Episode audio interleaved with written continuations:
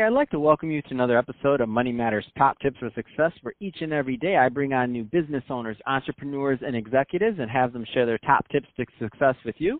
My name is Adam Torres. You can follow me on Instagram at Ask Adam Torres to keep up with my book releases, book tour schedule, signings, all that other good stuff. Always love to connect with you there. And as always, if you'd like to apply to become a co-author of one of my upcoming books, just head on over to the website, moneymatterstoptips.com, and click on Become an Author to apply. All right, so today I have Paul Smith on the line, and he is the founder over at Storymakers. Uh, Paul, welcome to the show. Hey, Adam, thanks for having me on. So I'm excited to get more into Storymakers and how you're helping your clients. But before we do that, let's get a little bit more in your background. So how did you get started as an entrepreneur and in business? Yeah, so my my first 20 some odd years in the business world was pretty typical, uh, typical corporate career path. I spent a couple of years, or studied economics in undergrad, spent a couple of years as a consultant at what's now Accenture, went back to school to get an MBA, and, and then I joined the Procter and Gamble company in Cincinnati, and I spent 20 years there in various different jobs, both in finance and as well as consumer research. In fact, my last job there was the director of consumer research for about a six billion dollar global business unit for the company. But along that way, I just got fascinated with this concept of storytelling because the the leaders that I admired most seemed to have this fabulous skill of being able to tell these wonderful stories that get, it inspired me to do whatever it is they they wanted me to do. Um, and so I ended up researching that area quite a bit and interviewing hundreds of CEOs and executives all over the world to find out how were they telling stories because they sure didn't teach me that at business school. And I ended up writing a book about the topic, which just ended up completely changing my career path. I ended up leaving the company about six years ago now. Um, and I've, I've had uh, my third book, fourth book just came out uh, a few weeks ago. And so now what I spend my time doing is teaching leaders the art and the science of storytelling to make them better leaders. So it's been six years since that corporate career path that, and, and since I've become an entrepreneur. But uh, man, it's been a great ride. So, Paul, um, first of all, great story, and which I would expect from somebody that's the founder of uh, Storymakers. Uh, but yeah, uh, you know, you know, a lot of people listening. So some of them may be just starting out their first entrepreneurial venture. Maybe they're on their second. The first didn't go so well, and um, you know, obviously, we all learn from the ups and downs and sideways of business, right? So you, you're now, you know, over six years in. Um, what kind of advice would you give to that Paul that was just starting, um, just starting out? If you could go back and give them a couple tips. Uh, well, obviously, my my focus is on getting people to be able to tell better stories. So those founders need to tell a you know a better founding story, especially if they're looking for uh, seed money from you know some VC firm or private equity firm. Being able to tell that passionate story of why they've got fed up with their corporate career and risked everything to go start this new venture. You know, th- those are some stories they need to tell. Um, but I guess the, the other thing I would tell uh, people is um, to look at everything that you're doing as part of growing your business, not at, on an individual basis. For example, me as an author, so I write books, but I also teach and speak for a living. And the truth is, I make most of my money from the speaking and training, and less of it from royalties on book sales.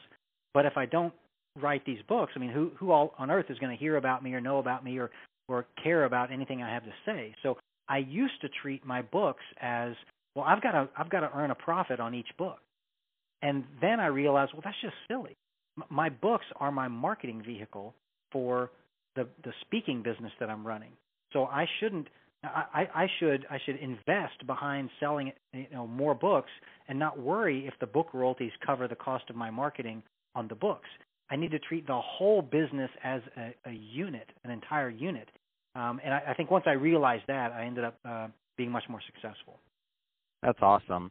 Um, let's uh, let's switch it up a bit. Let's get more into what you're doing over at Storymakers. So, um, what kind of clients do you take on, and, and how do you help them? So my my clients tend to be either large or mid-sized companies. I've got a few smaller ones, uh, but most of them t- tend to be mid-sized to larger, and it's typically uh, leadership teams or sales and marketing organizations that want to be able to tell better stories.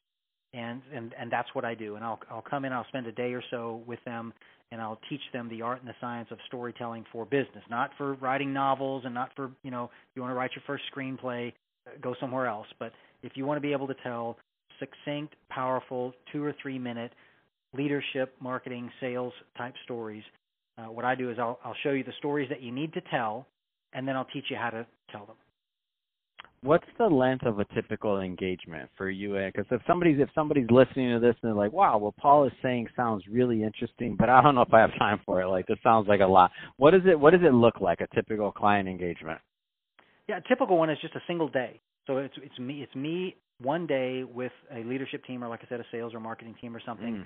in in a conference room and I can take you through all of that in a single day. Uh, others it's a single hour. I mean, I you know, I'll go do a keynote at a company offsite or an event or corp, you know, a, a conference or something and I you know, I can I can teach you as much as I can teach you in an hour that way. Mm-hmm, mm-hmm. Uh, the the more effective skill transfer and the people who really learn the skill and become better storytellers really invest, you know, more like a half a day to a day. Uh, but no, this is not like a you know a three month long process. Got it. You you can learn a lot in a single day. That's awesome, and I agree with that. Um, you sure can, especially when it's when it's packaged right and when the right person's uh, up there teaching. So that's awesome. Um, Paul, if somebody's listening to this and they want more information on Storymakers or to follow up with you, what's the best way for them to get that info? Yeah, probably just go to my website, which is leadwithastory.com. Uh, there's videos there and uh, access to all my books and, and other things in that one spot. But my contact information there's too, which is is Paul at leadwithastory.com if you want to send me an email. That's awesome. Uh, well, hey, Paul, I really appreciate you coming on the show today and sharing more about your background and all the great work you're doing over at Storymakers. Um, really good stuff. Uh, to everybody listening, I hope you got a lot of value out of this. If you did, uh, don't forget to subscribe to the podcast, leave me a review, do all those great things we do to, to support our podcasters. I really do appreciate it. And uh, Paul, thanks again for coming on the show.